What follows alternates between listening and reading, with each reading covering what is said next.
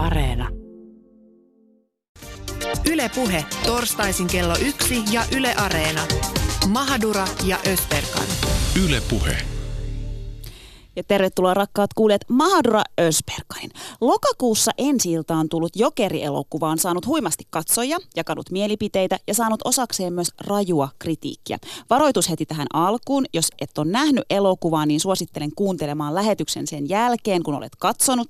Nimittäin lähetyksen alussa keskustellaan elokuvasta. Lähetyksen aikana me syvennytään poikien ja nuorten miesten hyvinvointiin, mitä huolia pojilla on, minkälaisia miesmalleja tarvitaan, minkälaista tukea pojat ja nuoret miehet tarvitsevat, entä saavat, minkälaista apua on saatavilla. Studiossa meillä on vieraana lääkäri Jonne Juntura sekä kansalaisaktivisti Arto Sivonen. Lähetyksessä myös tullaan kuulemaan kaksi puhelinhaastattelua. Toisen teimme poikien puhelimen palvelupäällikön kanssa sekä poikien talon kanssa, joten pysykähän mukana. Mutta nyt tervetuloa meidän vieraille. Tervetuloa minunkin puolestani. Kiitos, kiitos. Jokeri-elokuva, Joker-elokuva. Olette käyneet sen katsomassa. Mennään suoraan asiaan. Miltä, mi, minkälaisia tuntemuksia elokuva teissä herätti? Hmm, kumpi aloittaa? No, aloita sä vaan. äh, mä jotenkin oottelin sitä elokuvaa vähän, ehkä kauhullakin aika pitkään, niin mietin aika pitkään, että haluanko mennä edes elokuvaa katsomaan, koska kun, kun Yhdysvalloista alkoi omalla tavalla palautetta elokuvan suhteen kuulla, niin mietin, että haluanko, haluanko sitä lopulta mennä katsomaan, mutta menin sitten äh, kaksi päivää sitten ja, ja oli, olihan se monellakin tavalla hieman ahdistava. Äh, osittain johtuu siitä, että kun, kun itse äh, totta kai työssä terveyskeskus tapaa ihmisiä, joilla on mielenterveyden häiriöitä, mutta sitten myös itsellä on, on kokemusta mielenterveyden häiriöstä, niin kyllä voimakkaasti häiritsi se kuva – joka on aika perinteinen kuva hullusta mielenterveyspotilaasta, jota, jota se elokuva omalla tavalla kantaa mukanaan. ja jotenkin miten, miten mediassa edelleen näkee tämmöisiä, näen, että haitallisia kuvauksia mielenterveyshäiriöstä esimerkiksi liittyen siihen väkivaltaan, joka oli hyvin voimakas teema tässä elokuvassa – ja edelleenkin monesti assosioidaan mielenterveyshäiriöt väkivaltaan, vaikka itse asiassa me tiedetään tutkimuksista, että, että se on monesti juuri toisin päin, että ihmiset, jotka kärsivät mielenterveyden häiriöstä, niin on itse asiassa useammin uhrin roolissa, mitä tulee väkivaltaan, kuin tässä elokuvassa. Arto. No vähän samanlaisia ajatuksia, että menin, mä en oikeastaan ihan kauheasti tiennyt leffasta mitään muuta kuin jotain uutisjuttuja. Niin kun menin, ähm, pari ajatusta siitä tuli lähinnä mieleen. Mä katsoin sitä ensinnäkin elokuvana. Elokuvanahan se oli niin kuin tosi kiinnostava mm, ja tosi hienosti mm. tehty. Se oli visuaalinen tykitys, näyttelijäsuoritus ja mieletön. Koko se niin kuin elokuvakokemuksena tosi hieno. Ja sitten mun mielestä niin kuin, se tehdään täl, tällä tavalla Marvel – sarjakuvaa maailmassa tai sen siihen narratiiviin liittyen tämmöinen yhteiskuntakritiikki on mun mielestä mm. tärkeää. Koska tämä on, on myöskin niin kuin tapa löytää uusia ryhmiä ihmisiä ajattelemaan näitä asioita. Mutta sitten kyllä se kääntyy vähän niin päin, että mua tietysti, tai siis en, lähinnä se niin kuin pisti vastaan se, että miten helposti, täällä on vähän helppo. Se oli vähän sellainen niin kuin liian yksinkertaistettu mm. malli tästä koko hemmetin kompleksisesta ongelmasta.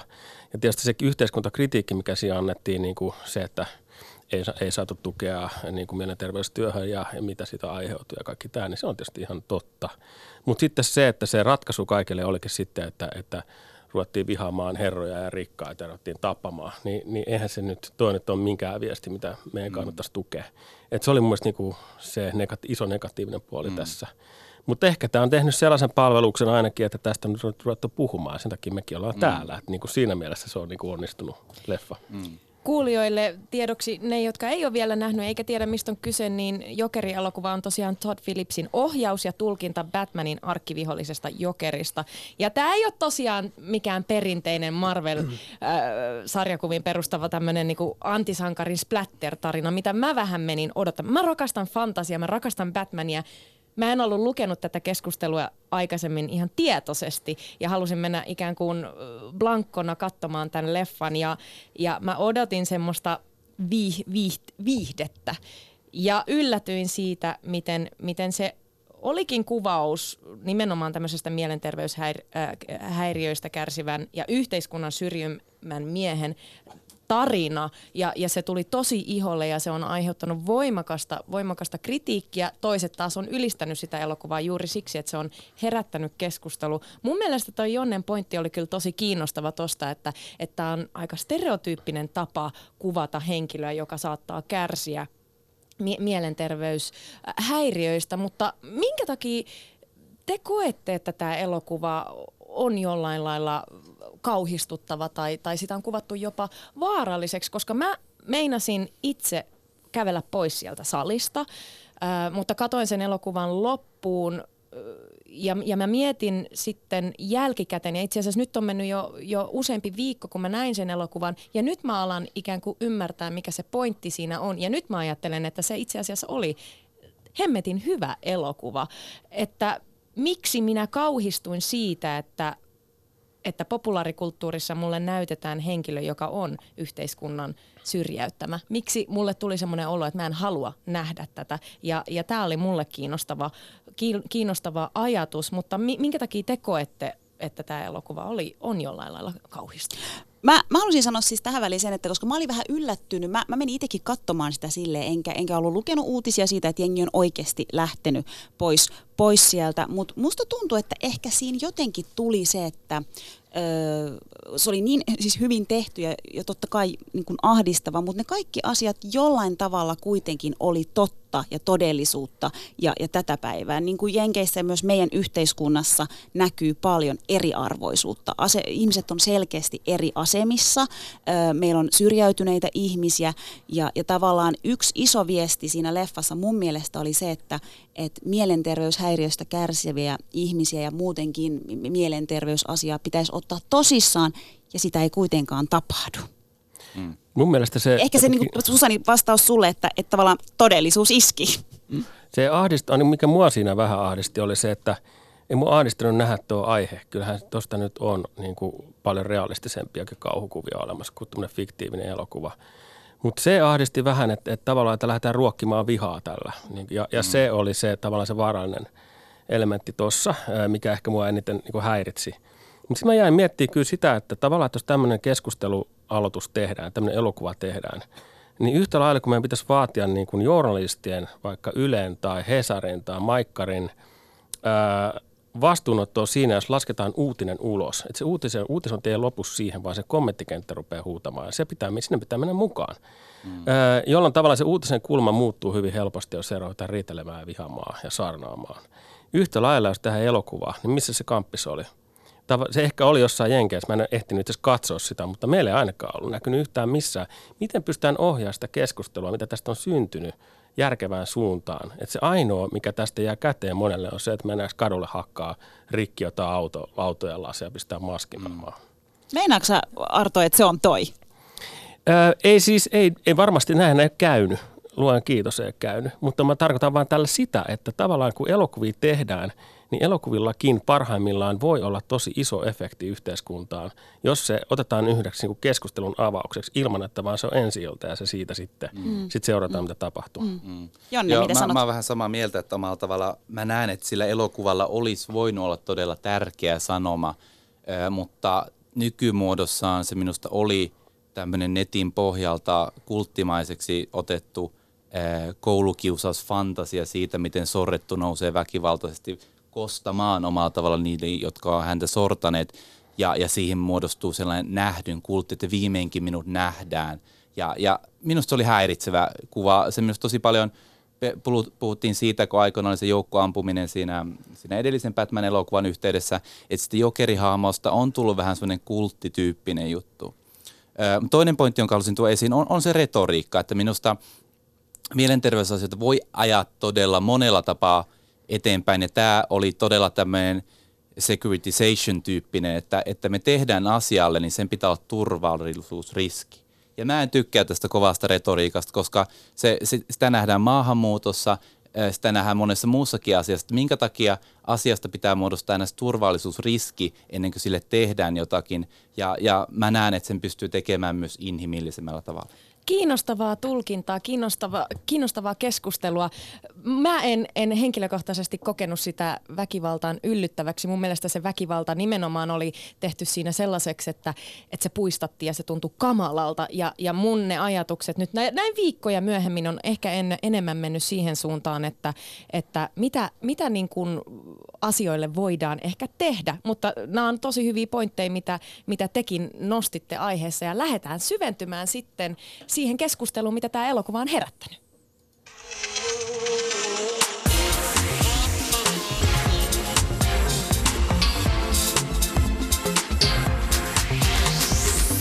Maailma paranee puhumalla. Yle Puhe. Ja studiossa meillä on vierana lääkäri Jonne Juntura sekä kansalaisaktivisti Arto Sivonen. Lähdetään hei seuraavaksi ö, syventymään poikien ja nuorten miesten hyvinvointiin Suomessa. Meillä on ö, viime vuosien aikana puhuttu tosi paljon... Ö, nuorten syrjäytymisestä ja, ja mielenterveyshäiriöistä ja mielenterveysasioista. Öö, meillähän on siis, dataa on vähän niin kuin monenlaista, mutta, mutta siis tällä hetkellä tilanne on se, että, että 15-29-vuotiaita syrjäytyneitä nuoria oli viime vuonna lähes 68 000 ja tänä vuonna 60 000. Eli laskua, laskua on, on ollut öö, ja, ja tota, erityisesti nuorten miesten tilanne on parantunut, mutta ei missään nimessä nimessä loppunut, loppunut. Ja 60 000 on mun mielestä kuitenkin iso luku, jos, jos miettii, miettii tätä päivää. Niin puhutaan, puhutaan siitä nyt hieman. Kiinnostaa toi termi syrjäytynyt. Se on aika jollain lailla leimaava ja ehkä jättää ulkopuolelle tai, tai luo semmoisen mielikuvan ulkopuolelle jäävistä ihmisistä. Mitä toi termi teille, teille särähtääkö se yhtään korvaan? Särähtäähän se, että pitäisikö puhua syrjäytetyistä enemmän mm, kuin Juuri näin. Mm. Et se, että tämä terminologia on aika olennaista. Kun puhutaan, tämän, niin kuin, sanat merkitsee paljon ja ne rakentaa erilaisia valtasuhteita. Tämä on ehkä sellainen niin kuin iso asia, mistä on tietysti niin paljon puhuttu, mutta on pakko mainita tuohon, kun puhutaan tämmöistä isoista asioista, niin kuin syrjäytetty ihminen tai mies tai nuori – niin aika vaarallista on myös puhua liian isossa kontekstissa näistä asioista. Et nyt on esimerkiksi miesten viikko, niin mä mietin, että kenen, kenen miesten viikko tämä nyt sitten on. Mutta miehiä aika monenlaisia. Ää, ja, tai puhutaan nuorista, niin ei semmoista kohderyhmää olemassakaan kuin nuori tai vanha tai aikuinen. Siellä on, siellä on hyvin paljon erilaisia storeja. Se ikä sattuu määrittämään sen, miksi me puhutaan näistä näin. Mutta sieltä taustalta löytyy paljon asioita. Ja mä olen samaa mieltä, että, että kyllä se syrjäytetty termi on, on monella tavalla paljon parempi, koska syrjäytynyt jotenkin tulee se tunne, että hän on itse sen aiheuttanut. Vaikka me tiedetään, että monesti siinä on ylisukupolvisuutta ja asioita, jotka ei itse asiassa johdu siitä henkilöstä tai hyvin harvoin johtuvat. Yleisesti ottaen, kun puhutaan syr, syrjäyty, Mä valitsen nyt tämän sanan syrjäytetty. Syrjäytetyistä nuorista niin, niin viitataan siihen, että, että jää jollain lailla yhteiskunnallisten järjestelmien ulkopuolelle koulutuksessa tai työmarkkinajärjestelmissä. Sitten sillä saatetaan myös tarkoittaa ää, terveydellisiä ongelmia, sosiaalisten suhteiden, vä, suhteiden vähyyttä, ää, mutta, mutta määritelmät on liukuvia ja siitä syystä sitä on han, hankala ehkä mitatakin konkre- konkreettisesti. Minkälaisesta ilmiöstä teidän mielestä puhutaan, jos me puhutaan syrjäytymisestä Suomessa?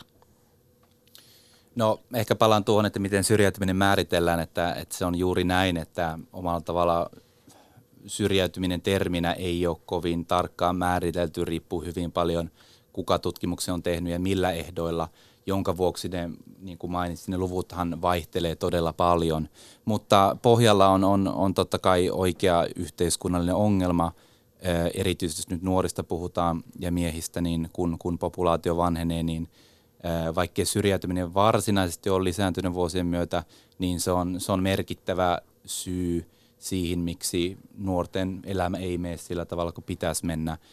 Ja se, että siihen ollaan viimein käytetty enemmän kapasiteettia, että alettu tutkimaan sitä niin hankalaa sosiaalista ilmiötä, niin on itsessään todella tärkeää.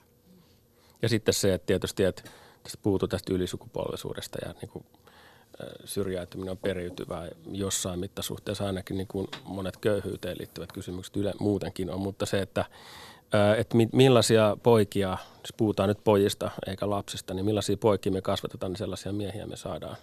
Niin, niin koko tämä, me ollaan aika isossa tavallaan tämmöisessä niin myllerryksessä, että miten me pystytään puuttumaan tähän ja miten me pystytään myös rohkaisemaan, kun isänpäivä tulee, niin tärkeä aihe siinä, että miten, miten voisi rohkaista isiä siinä, että ne miettis, että mitä ne siirtää niiden faijolta niiden pojille. Minkä asian mä pistän nyt tässä kohtaa poikki ja mitä mä haluan voimistaa. Mä haluan tarttua tavallaan tuohon, ostaa myös tämän syrjäytetyt sanan. Öö, nähdäänkö me nämä syrjäytetyt nuoret. Jotenkin mä tarkoitan sitä, mitä, mitä Arto tuossa sanoit jo aiemminkin, että et, et jos me puhutaan niin kuin nuorista, niin sehän on siis ihan valtava iso, iso joukko, niin, niin tavallaan onko erilaisia tasoja ikään kuin? Voiko syrjäytynyt ihminen olla ihan jossain meidän lähipiirissä tai miten, miten te koette, että tunnistetaan ja osataanko meidän yhteiskunnassa nähdä näitä syrjäytettyjä nuoria? Varmasti on tosi vaikeaa, siis monestakin syystä, että jos on lähipiirissä, niin ei haluta tunnistaa, vaan yksi ei, ei vaan nähdä. Ja, ja kun tasoja on tosi monia, että se ei tarvitse olla niin kuin täysin niin kuin todella huonossa kunnossa aina. Se voi olla, että sulla on niin kuin jollain osa-alueella sun elämässä isoja ongelmia, ja sitten pääsee eteenpäin. Ja, ja sen tunnistaminen voi olla vaikeaa ja ehkä myöskään sen, että mihin se sitten voi johtaa. Mm. Ja sitten toinen asia on yksinkertaisesti se, että jos sä oot elämästä irti, että sä et, sä et tavallaan käy missään, niin eipä aika vähän sua näkee missään. Mm. Ja sitten on myös se kolmas asia, mikä liittyy vaan niin kuin syrjäytymiseen tai syrjätettyihin, on se, että emme oikeastaan halutakaan nähdä hyvin usein ja että me halutaan kävellä mieluummin ohi. Hmm. Ja mä aivan samaa mieltä, että, että tai henkilö, joka on, on, on syrjäytetty, niin hän välttämättä itse koe sitä aina sillä tavalla. Eihän sitä niin kuin mielellä ää, ehkä ajattele sillä tavalla. Hän ehkä niin kuin itse niin kuin näkee elämänsä, minkälaisena on.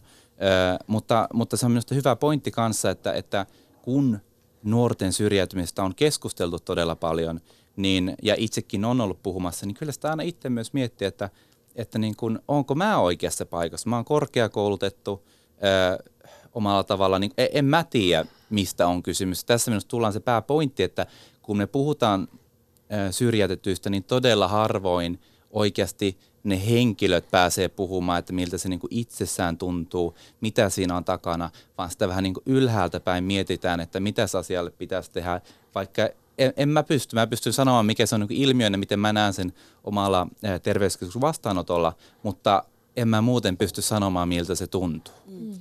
Jonne, mitä sä sanoit, sanoisit siihen, jos, jos mietitään niin kuin sun ö, ammatinvalinnan kannalta, sä oot, sä oot lääkäri, ö, mit, mitä ö, pahimmassa tapauksessa syrjäytyminen voi aiheuttaa nuorille? No kyllähän se tarkoittaa sitä, että elämästä ei ikinä saa kiinni. Ja, ja se on todella surullista, että, että nuori, nuoruus itsessään on, on niin kriittinen piste, kun siinä tapahtuu aikustuminen, itsenäistyminen, että kun se riski kumuloituu, että pääse niihin asioihin kiinni, niin omalla tavalla tällä hetkellä yhteiskunnassa monet palvelut sitten ei, ei myöskään sen jälkeen ole monesti niin tehokkaita, että sinua saadaan sieltä ns. Niin kuin nostettua pois. Että, että sen vuoksi näen, että, että syy, minkä takia sitä pitää puhua niin paljon on, että, että me menetetään todella paljon nuoria. Niitä on paljon, paljon hankalampi saada kiinni enää sen jälkeen, kun on kerran menetetty. Yksi kiinnostava pointti, jos me mietitään tavallaan, lähdetään siitä, että kaikki tässä olette puhunut syrjäytytyistä. Se tarkoittaa sitä, että joku syrjii. Mitkä ne on ne tahot, mihin meidän pitäisi tarttua, mitkä ajaa nuoria syrjäytymään? Pikkunen mm. kysymys. Pikkunen kysymys, siksi täällä ollaan. Olisiko kymmenen pointtia? Ma- ma- Mahaduralla, on, Mahaduralla on tapana heittää tosi kevi, kevyjä kysymyksiä. Okay. No vois, jos mä aloitan. Aloita sä, niin Jonne lopettaa. Eikä me varmaan tie, ei ihan kaikesta tajuta ja tiedetäkään, mutta tota, siis mulla tuli semmoisia ajatuksia mieleen tässä, että okei, tietysti resurssit on yksi sellainen, että me tarvitaan niin kuin mielenterveystyöhön lisää paukkuja, yksinkertaisesti ihmisiä lisää töihin. Koulutuksessa, koululaitoksessa, tänään puhu, uutisoitiin lukiouudistuksesta, mutta puhuttiin tosi vähän siitä, että onko opettajia lisää, siitä, että kasvaako luokkakoot. Tämä on aika iso asia – sitten sellaisia asioita, niin kuin, että miten ihmiset elää, millaisia asuntoja me rakennetaan. Voiko meillä olla yhteisöllistä rakentamista enemmän niin, että meillä on on äh, nuorilla voisi olla enemmän aikuissuhteita kuin vaan ehkä se isä tai äiti, joka on tosi tärkeä näiden oma elämän kannalta. Sellaisia, ketkä asuisivat vaikka samassa kämpässä tai viereishuoneessa tai naapurissa, jolloin mennään kaupunkisuunnitteluun, se, että minkälaisia julkisia tiloja ja asuntiloja me rakennetaan ihmiset, kohtaa toisiaan mahdollisimman paljon, jolloin turvaverkko on olemassa. Että nämä on tämmöisiä isoja yhteiskunnallisia niin kuin, teemoja, joita niin kuin monet kaupunki, kaupunkisuunnittelijat ja kaupungit, esimerkiksi Helsinki miettii tällä hetkellä tosi vahvasti, että miten tämmöistä niin kuin segregaatio vastaan voidaan taistella, miten voidaan niin kuin e, rakentaa koteja ja kaupunkia ihmisille, jotta ne sekoittuu mahdollisimman tehokkaasti ja tutustuisi toisiinsa. Ja tähän mm. linkkautuu aivan suoraan siihen, että miten, me, miten hyvin me voidaan. Juuri näin. Tota, ja ehkä mä jotenkin niin itse mielen syrjäytymisen tämmöisten niin riskitekijöiden kumuloitumisena, että se ei ole yksi asia, joka sen aiheuttaa välttämättä, vaan se voi olla kun viisi samantyyppistä riskitekijää sattuu samaan kohtaan. Ja, ja vaikka me niin kuin ilmiötä tunneta tietenkään läpikohtaisesti, niin kyllä me tiedetään todella paljon riskitekijöitä. Me tiedetään, me säätiöllä itse tosi hyvä lista tästä, jossa muun muassa poikien oppimisvaikeudet, mielialalääkkeiden käyttö 12-16-vuotiaana, lapsiperheen vaikka niin kuin päihdeongelmat. Me ollaan tunnistettu näitä riskitekijöitä ja mä näen, että jos me pystytään niin kuin poliittisesti tai, tai kunnallisella tasolla puuttumaan näihin riskitekijöihin, niin mä näen, että se tulee vaikuttamaan siihen, että kun riskitekijät vähenee, niin niiden kumuloituminen ei tapahdu niin usein, joka varsinaisesti johtaisi syrjäytymiseen. Ja sen vuoksi mä näen, että, että riskitekijöihin kiinni käyminen olisi, olisi hyvinkin mahdollista. Mm. Mielenterveyshäiriöt on yksi, mistä, mistä ollaan paljon, paljon puhuttu ja, ja meillä on siis valtavasti tilastoa ja, ja, ja me tiedetään, että joka toinen suomalainen kohtaa elämänsä aikana mielenterveyden häiriön. Sä oot Jonne sanonut, että sä tunnet nykyiset mielenterveyspalvelut niin lääkärinä kuin potilaan näkökulmasta. Ö, niin mua kiinnostaisi kysyä siis mole, molemmilta teiltä, että joka toinen suomalainen kohtaa, siis se on, se on aika valtava, valtava luku, niin miten teidän mielestä mielenterveyden häiriön Suomessa suhtaudutaan tänä päivänä? Erityisesti jos puhutaan siis pojista ja miehistä. Kyllä. No, mä näen, että todella paljon on, on mennyt, mennyt, menty eteenpäin asian suhteen. Mä itse sairastuin 2015 keväällä ahdistuneisuushäiriön ja, ja masennuksen ja ja, ja mä muistan, että se ensinnäkin oli tosi pelottava kokemus sairastua, kun tuli ekan kerran paniikkikohtauksia ja, ja, ja omalla tavalla oli vähän sellainen tunne, että mitäs, mitäs tässä niin kuin tapahtuu.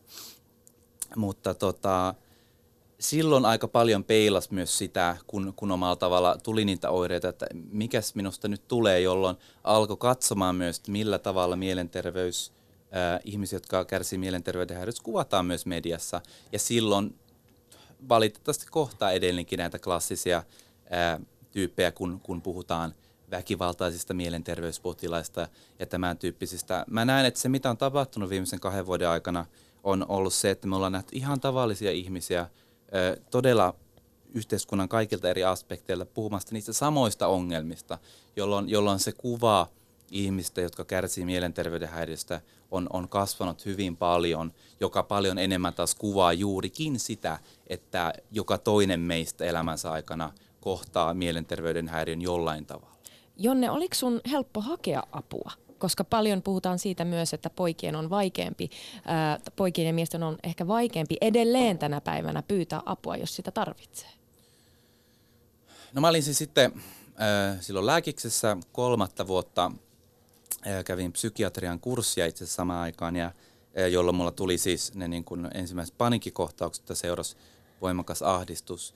Ö, oli se hankalaa, koska ensinnäkin sä et oikein tiedä, mistä on kysymys. Ö, mä itse hakeuduin Hartmanin psykiatrisen päivystykseen täällä Helsingissä, ö, jossa, no enhän mä silleen niin kuin akutissa, olin akutissa kriisissä, mutta en, en, en sen tyyppisessä, että mä olisin oikeastaan mitään sieltä saanut. Ö, ensi viikolla sen jälkeen soitin sitten YTHS, olin opiskelija terveyskeskukseen ö, ja omalla tavalla, no se oli aika solmu. Pääsin eka terveyskeskukseen, jossa kävi niin kuin yleensä tapahtuu, että kun siellä psykologia ei oikein muutakaan, niin ö, annettiin oikeastaan vain lääkehoito, mutta kun tuntui, ö, vaikka lääkkeiden vaikutus ö, tulee yleensä niin kuin monesti kuukausien myötä, niin tuntui, että tarvii jotakin muuta jolloin kun olin korkeakouluopiskelija, niin pystyin hakeutumaan YTHS, jossa taas kesti valitettavan pitkään, Ja siellä pääsin taas psykologille ja pikkuhiljaa tilanne rauhoittu. Menin sitten Kelan kuntoutuspsykoterapiaan. Mutta oli se hyvin va- hankala ja kuten kuvasin aikaisemminkin, mä pystyin shoppailemaan näitä palveluita, koska mä olin hyvässä asemassa oleva nuori, mutta kun me katsotaan nuoria, jotka on syrjäytetyssä asemassa, ei heillä monesti ole kuin se terveyskeskus, jossa olen itsekin töissä, jossa meillä on todella valitettavan pienet resurssit auttaa mulla lääkehoidolla tällä hetkellä. Tuo on varmaan ihan just totta ja oli just kanssa mietitään samaa, että, että tavallaan, että sä, äh, sun voimat oli tuossa paremmassa asemassa kuin monilla muilla. Et me esimerkiksi tehty vamosnuorten kanssa töitä ja, ja siellä niinku huomannut sen, että on se niinku järkyttävää, miten vaikeaa on saada hoitoa. Varsinkaan jos sulla on, sua on niinku kutsuttu syrjä, syrjäytyneeksi nuoreksi niinku viimeiset vuodet ja, mm. ja tavallaan – oot kuullut sen saman tarinan joka tuutista, että, että sä oot niin kuin, ää, tipahtanut kelkasta ja, ja mahdoton tapaus. Niin, siis itse tunto ei ole mitenkään hirveän huipussaan mm. tuossa kohtaa, plus sitten, että se paperisota on aikamoista. Ja sitten pitäisi jaksaa oikeasti mennä jonnekin saakka vaatimaan oikeuksia, niin se vaatii tosi paljon ihan mm. kenet tahansa. Ja sitten on vielä aihe, josta on tosi vaikea puhua. Mm. Mutta mun on pakko hei tuohon kommentoida se, että sä sanoit, että on muuttu parempaan suuntaan ja varmasti onkin. Ja mun mielestä mä esimerkiksi haluaisin kiittää kaikkia niitä, jotka on uskaltanut julkisesti puhua tästä asiasta. Ää, ja musta tuntuu, että niitä on koko ajan enemmän ihan tuossa somessakin. Siis aika tosi yllättäviä semmoisia nimiä. Enpä olisi ikinä, en olisi tiennyt, enkä olisi uskonut, kun hän sanoi, että mulla on ollut mielenterveysongelma jollakin tavalla, jollakin tasolla, tai sitten se on oikeasti äitynyt tosi pahaksi. Mm mutta puhunut siitä julkisesti. Ja nämä on tosi tärkeitä viestejä, jotta ihmiset huomaa, että tämä, tätä on joka paikassa eri tasoilla ja, ja sitä ihan tavallisilla ihmisillä. Että se ei ole vaan mikään niin kuin special case, joka on jossain raportissa. Ja se ei ole mikään semmoinen asia, mitä tarvii hävetä, koska ja, ja mun mielestä ennen kaikkea, kun, kun ihmiset antaa kasvonsa sille, niin se ikään kuin myös niin kuin normalisoituu. Siis se on kuitenkin Kyllä. asia, mitä meillä on, jos joko toinen suomalainen kohtaa elämänsä aikana jonkunlaista mielenterveyshäiriötä, niin se, siitä pitää puhua ja se pitää olla esillä. Ö, kuunnellaan hei tähän väliin puhelinhaastattelu. Me soitettiin siis tuonne poikien puhelimeen, johon on viime vuonna tullut 14 000 puhelua. Niin kuunnellaan nyt tässä välissä, että mitä pojille kuuluu ja mitä heillä on mielen päässä, kun he soittavat sinne. Tilastollisesti niin kyllä eniten niin kuin, ö, seksuaalisuudesta, just näistä murrosien muutoksista, kehosta ja kasvamisesta. Joko sitä, että mietitään, että mitä niin itse tai että ää, kaveriporukassa muissa tapahtuu. Paljon ää, kysytään sitä, että mikä on normaalia ja ja tota, mitä saa tuntea, mitä on ok ajatella. Ja sitten myös niin kuin ihan tietoa ollaan ehkä törmätty johonkin sanaan tai johonkin ilmiöön, josta kaivataan lisää tietoa. Useinhan meille soitetaan paljon myös, niin kuin sanotaan, että lähestymistapa on vitsaileva tai huuteleva, ää, aika röyhtiäkin välillä. Pyritään siihen, että osataan, että hei, että näistä asioista on, on ihan mahdollista käydä asiallistakin keskustelua ja on, on luonnollisesti ja normaalia, että eri asioita kiinnostaa. Mitkä on sitten sellaisia huolia kenties, joita puheluissa nousee esiin poikien elämässä tänä päivänä?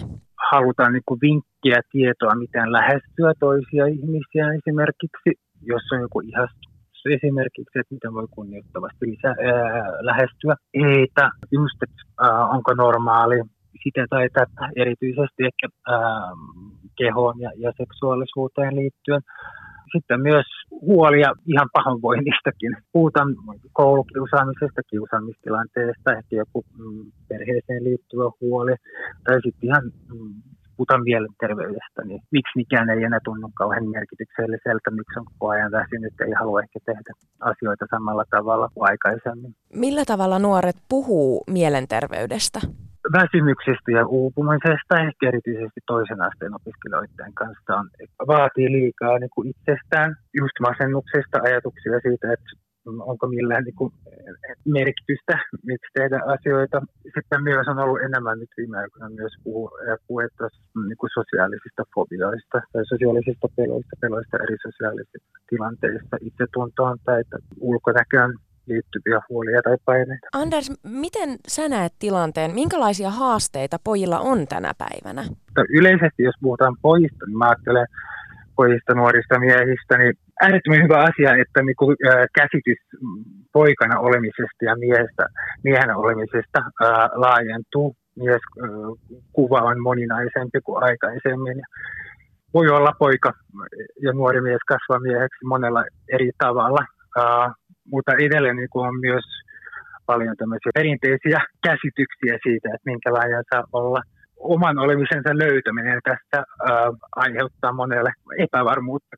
Mitä oot mieltä siitä, että minkälaista on poikien ja nuorten miesten avun hakeminen tänä päivänä? Mä luulen, että monelle on edelleen korkea kynnys hakea apua. Jos puhutaan just niin kuin mieskuvasta ja pojakuvasta, niin edelleen niin kuin on olemassa semmoinen pärjäämisen kulttuuri, että se ei oikein istu aina kovin hyvin pojan ja, ja miehen rooliin hakeutua, äh, hakea apua, eikä vähätellään niin kuin niitä omia kokemuksia, tunteita ja ongelmia. Mietitään, että, että onko tämä niin kuin riittävä huoli, että äh, hakisi siihen apua. Voi olla myös mm, kokemattomuutta, eikä tunnistaa niitä tunteita ja sanoittaa niitä tunteita. Osa, osa tehdä sen niin kuin oikein hyvin ja, ja on meille yhteydessä puhelimessa tai chatissa ja, ja ää, kertoa niin kuin suoraan, että hei, mistä on kysymys. Ää, mutta paljon me myös autetaan soittajia ja, ja chatin tuleita poikia, nuoria miehiä niin kuin tunnistaa, että mistä on oikeasti kysymys ja, ja miten niin kuin niitä tunteita voi sanottaa. Pyritään niin kuin niissä tilanteissa sitten päästä sille niin kuin kuoren alle ja yhdessä miettiä, että hei, mikä, mitä sulle oikein kuuluu ja, ja mistä on kysymys. Poikien puhelimen palvelupäällikkö Anders Huldeen, minkälaista tukea nuoret, jotka teille soittaa, niin kaipaisi elämään? Tarvitaan enemmän malleja moninaisista äh, poika- ja miesrooleista äh, malleja siitä, että myös pojat ja miehet saavat olla herkkiä ja haavoittuvaisia ja, ja tota noin, äh, puhua tunteista ja huolista, äh, ettei aina tarvitse pärjäätä. Ja just, että ei ole mikään niin kuin häpeä pyytää apua silloin, kun siltä tuntuu. Tarvitaan myös, mietitään, ettei niin kuin uusenneta niitä vanhoja stereotypioita just siitä, että pitäisi olla kova tai, tai aina pärjätä. Sitten on tärkeää, että on, on niin kuin ympärillä ihmisiä, jotka kysyy kuulumisia, kysyy vointia. Voi olla kavereita, voi olla vanhempia, opettajia koulussa, valmentajia harrastuksia, harrastuksissa, mikä myös temppaa ja, ja tota, on ihan niin kuin ihmisenä. Mitkä on ne seuraukset, jos, jos pojat tai nuoret miehet ei saa sitä tukea, mitä he tarvitsevat tai apua? Monesti äh, sanotaan, että hei, että, okay, että meidän kaveriporukasta tai kotona ei ole niin kuin, tapana hirveästi puhua näistä asioista ja pyritään sitten rohkaisemaan siihen, että okei, että voisiko olla mahdollista kumminkin antaa mahdollisuuden. Että jos välit on kumminkin suht kunnossa, niin vaikka ei ole aikaisempaa hirveästi kokemusta siitä, niin ehkä sitä voisi alkaa vähän harjoitella ja, ja tota, ottaa asioita enemmän puheeksi. Sitten siinä tilanteessa, jos näin ei ole, eikä niin pääse palveluun keskustelemaan ähm, saamaan apua asioiden kanssa, niin siinä tapauksessa niin tietysti tilanne voi ajautua todellakin niin kuin ongelmalliseksi, jää yksinäiseksi, jää semmoisen todella näköalattomaan paikkaan, mikä voi aiheuttaa tietysti katkeruutta niin kuin ympäristöä, yhteiskuntaa kohtaan, syrjäytyy, tippuu ehkä koulusta pois. Anders, mitä sanoisit itse tähän loppuun, että millä tavalla yhteiskunnassa voidaan, voidaan lähteä tukemaan, tukemaan nuoria, heidän kasvua ja sitä, että, että, että he, heillä on sellainen merkityksellinen olo ja, ja sellainen olo, että se on ihan ok olla juuri sellainen kuin on rohkaistaan niin unelmiin ja, ja tota, määrätietoisuuteen myös, mutta ei niin, että siitä stressaantuu liikaa. On tärkeää kertoa niin kuin nuorille ylipäätään, että on hyvä just sellaisena kuin on ja on arvokas sellaisena kuin on. Että ei ole yksin ja ja että se puhuminen auttaa. Ja, ja tota, vaikka ei olisi hirveästi kokemusta tai ei tiedä, niin kuin, miten lähtisi asioita ö, sanoittamaan ja, ja puhumaan ääneen, niin uskaltaisi antaa siihen kumminkin mahdollisuuden. Kyllä pojatkin ja nuoret miehet haluaa puhua ja on tarve puhua. On tärkeää antaa siihen mahdollisuuden ja, ja tota, oppii myös kuuntelemaan ja, ja tota, muistamaan se, että kaikki ei ilmaise ää, asiansa ja itsensä niin kuin samalla tavalla. Välillä se tulee niin kuin metelilläkin tai niin kuin se ilmaisutapa ei, ei ainoa ehkä niin kuin se siivottu ja toivottu, mutta siitä huolimatta ää, jää kuuntelemaan, että hei, että mikä täällä saattaisi olla taustalla. Ylepuheessa Mahadura ja Ösberkan. Ja siinä kuultiin poikien puhelimen palvelupäällikön Anders Huldenin haastattelu. Ja meillä on siis tänään aiheena poikien ja nuorten miesten hyvinvointi. Studiossa vieraana lääkäri Jonne Juntura sekä kansalaisaktivisti Arto Sivonen. Pojan ja miehen rooli, syvennytään vähän siihen seuraavaksi tässä kohtaa pakko sanoa, että poikien puhelin tekee tosi tärkeää työtä ja sinne voi soittaa joka arkipäivä kello yhdestä kuuteen, että jos siltä tuntuu, niin sinne, sinne ilman muuta soittoa vaan ja mistä tahansa voi so- soittaa, näin Anders sanoi. Resonoiko tämä puhelu, mitä, mitä ajatuksia teissä heräs?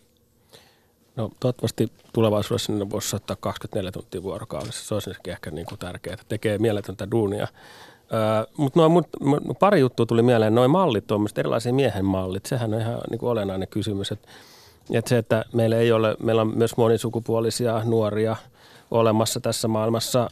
Me, meille syötetään aika aikaisessa vaiheessa ja markkinoiden mainonnan kautta roolimalleja siniset pojille ja punaiset tytöille. Ja sitten meidän pitäisi, miesten pitäisi olla, niin pitäisi olla aika isot lihakset ja sitten pitäisi olla iso auto ja perheen pää ja hyvässä osassa vähän tapella ja kaikkea mahdollista. Ja tavallaan, että se, onhan se tosi niin kuin typäkkä se tavallaan se malli, mikä sieltä helposti puskee niin kuin joka suunnasta.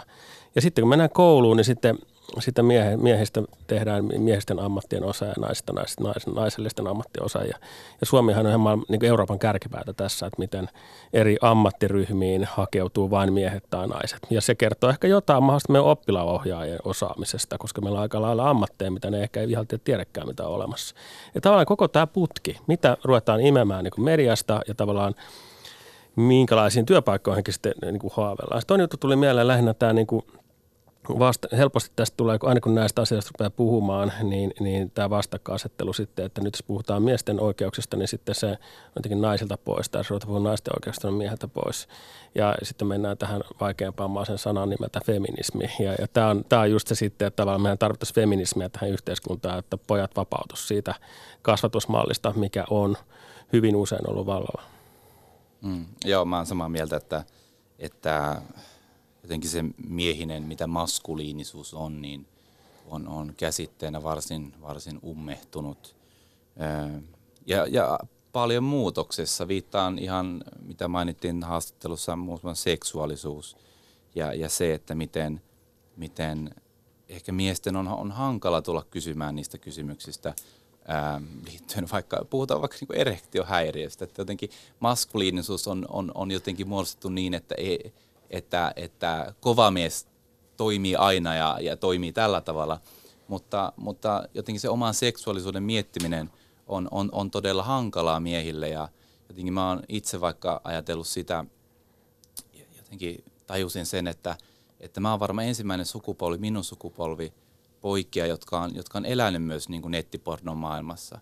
Ja, ja mitä se on vaikuttanut. että se, on, se on sellainen asia, jota ei vaikka niin kuin aikaisemmalla sukupolvella ole ollut miten se on vaikuttanut siihen, miten seksi nähdään ja, ja miten tätä asiaa pääsee käsittelemään, niin nämä on minusta tosi mielenkiintoisia kysymyksiä ja, ja, ja, ja juuri tämän tyyppisiä väyliä tarvittaisiin tähän. Tosi kiinnostava ajatus tuo, tuo että, että tässä keskustelussa päädyttiin jotenkin tuohon miehen, miehuuden normiin, mitä, mitä poikien puhelimenkin Anders Hulden mainitsi, että pitäisi lähteä ehkä purkamaan sitä, mitä se tarkoittaa olla poika ja mies tässä yhteiskunnassa. Öm, kiinnostaisi vähän peilata sitä, että että, että miksi me olemme tässä pisteessä, jos puhutaan nyt vain Suomesta, että, että, että meillä on edelleen. Paljon on toki mun mielestä tapahtunut muutosta ja, ja kiitos siitä kuuluu myös niille, niille miehille, jotka mediassa purkaa sitä stereotypia on vapaasti sellaisia, kun, kun he haluavat.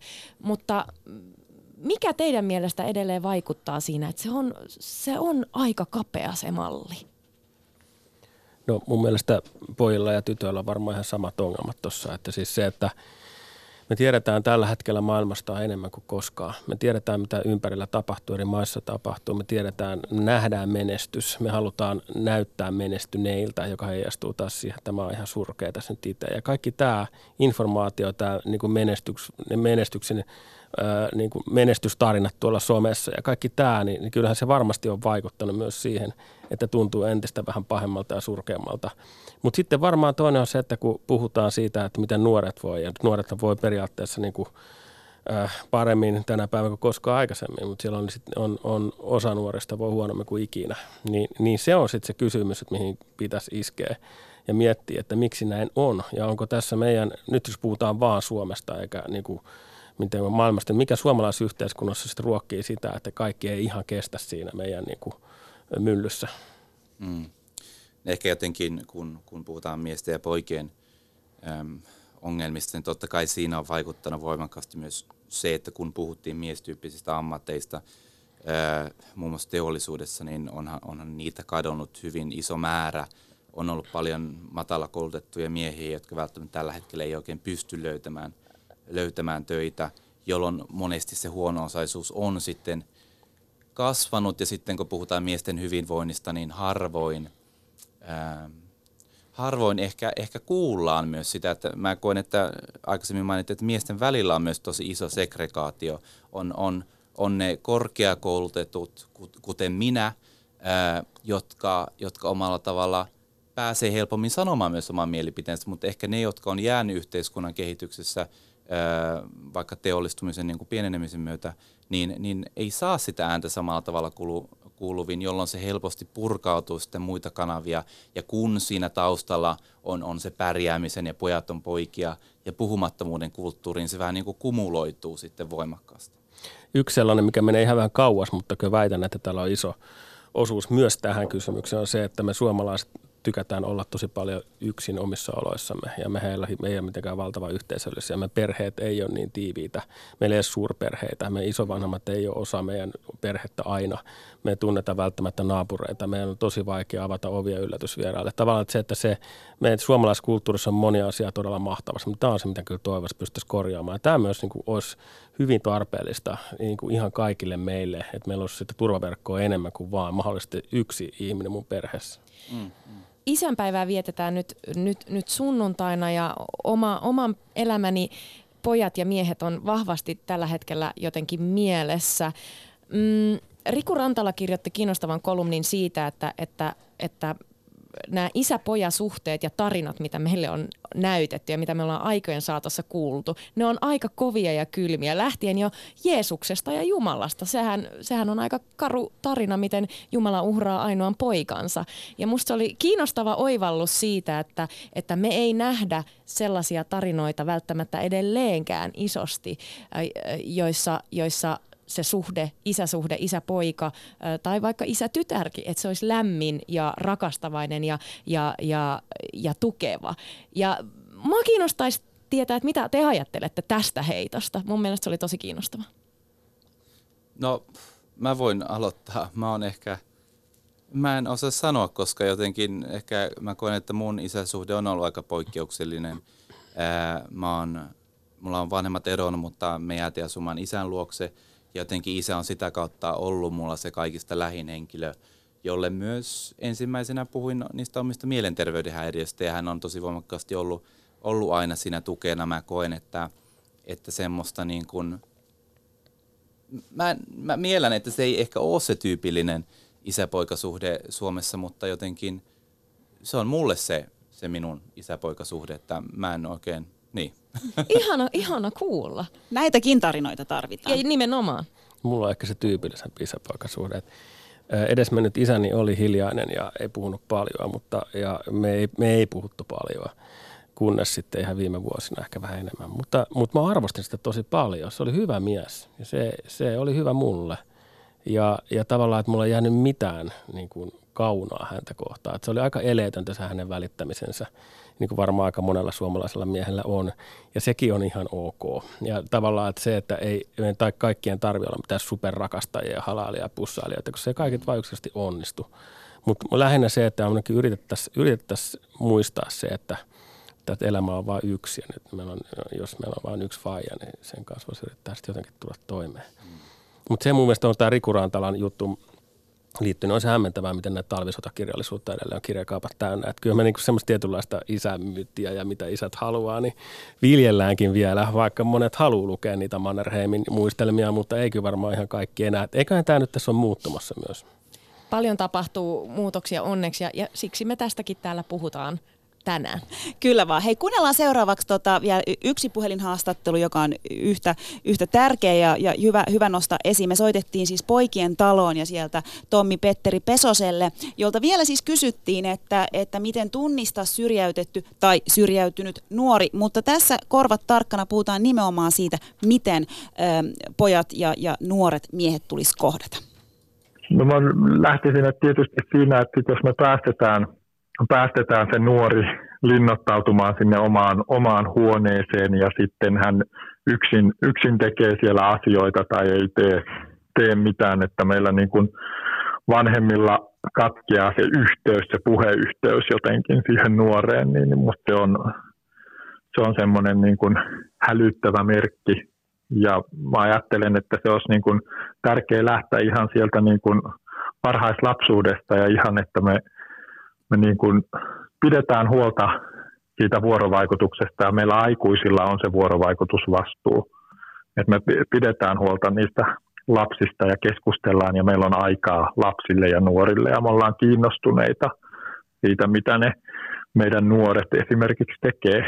Mm. tekee että jos nuori haluaa pelata jotain peliä, niin tota, että me niin oltaisiin kiinnostunut siitä, että, mi, että mi, mi, millaisesta pelistä on kysymys ja pelattaisiin niin kuin itsekin, vaikka ei osattaisi silleen, niin kuin ei oltaisi kauhean taitavia siitä, mutta että me viestitettäisiin sitä, että me ollaan kiinnostuneita, mitä meidän lapsille ja nuorille kuuluu, ja meillä on aikaa käyttää heidän kanssaan niin kuin tehdä asioita yhdessä ja mm. olla niin kuin yhdessä. Silloin me niin kuin huomataan, että jos siinä yhteydessä tapahtuu jotain muutosta. Tämä on tosi tärkeää, mitä, mitä sanoit Tommi. Mua kiinnostaisikin tavallaan tosi paljon saada ikään kuin sellaisia konkreettisia työkaluja siihen, että miten pojat ja nuoret miehet tulisi kohdata. Puhuit, puhuit jo vähän tuossa tavalla, että lähtee ihan varhaislapsuudesta ja, ja vanhempien roolista, mutta mut anna vielä tarkempia työkaluja siihen, miten, miten nu, pojat ja nuoret miehet tulisi kohdata. Kodin merkitys, varhaiskasvatus ja, ja ihan siis koulumaailmassakin. Mä ajattelen, että siis me kaikki ihmiset tarvitaan sitä, että meitä niin kuin arvostetaan ja että me tullaan nähdyksi ja kuulluksi. Että me saataisiin semmoista viestiä, että me riitetään, me kelvataan just semmoisena kuin me ollaan ja me ollaan niin kuin riittävän hyviä tähän kohtaamiseen ja aikuiset haluaa niin kuin jutella meidän kanssa ja haluaa viettää aikaa meidän kanssa. Ne on kiinnostuneita oikeasti siitä, että mitä meille niin kuin kuuluu. Että se niin kuin konkretia, että se oma niin kuin, aikuisen työ ei mene kaiken niin kuin edelle tai sitten ne älylaitteet ei niin kuin, tule siihen kontaktin niin kuin, väliin, vaan että meillä on, on niin kuin siinä arjessa aikaa nähdä, nähdä se nuori ja kysyä, niin kuin, että mitä sulle kuuluu ja me pysähdytään siihen niin kuin, kuuntelemaan. Ja, ja sitten, että me jotenkin pelättäisiin pelättäisi sitten meidän lapsia tai nuoria ja sitten, että me voitaisiin jotenkin niin kuin, olisi lupa puhua myös niistä epäonnistumisista ja niistä mokista ja me myös niin kuin aikuisena voitaisiin antaa sitä viestiä, että myös aikuiset niin kuin mokaa ja tekee virheitä. Miten Tommi sun mielestä päästään siihen tilanteeseen, että meillä ei Suomessa olisi yhtään syrjäytynyttä nuorta? Jos me nähdään nähdään niin kuin toinen toisemme. että jos me tullaan niin kuin rappukäytävässä vastaan, niin me tervehditään. Ja, ja jos me niin kuin jossain niin kuin koulun käytävällä tullaan vastaan, niin me, me nähdään. Ja sitten mä niin kuin ajattelen, että koulussa niin kuin ne aikuiset näkis, mitä siellä luokassa niin kuin tapahtuu. Ja olisi sitä aikaa sillä tavalla, että myös kouluun kuuluisi se, tota, sen opetuksen lisäksi myös se kasvatus sillä tavalla, että me nähtäisiin, mitä siellä luokassa tapahtuu ja mitä oikeasti niille oppilaille kuuluu siellä.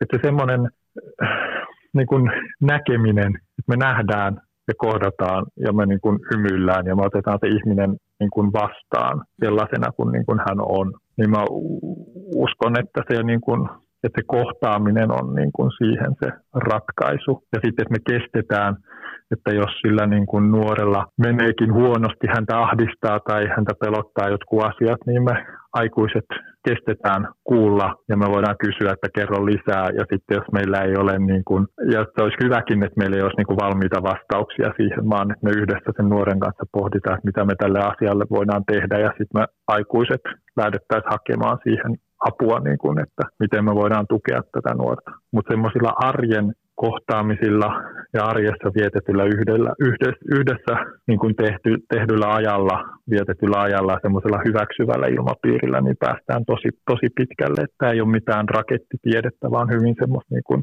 yksinkertaisia asioita.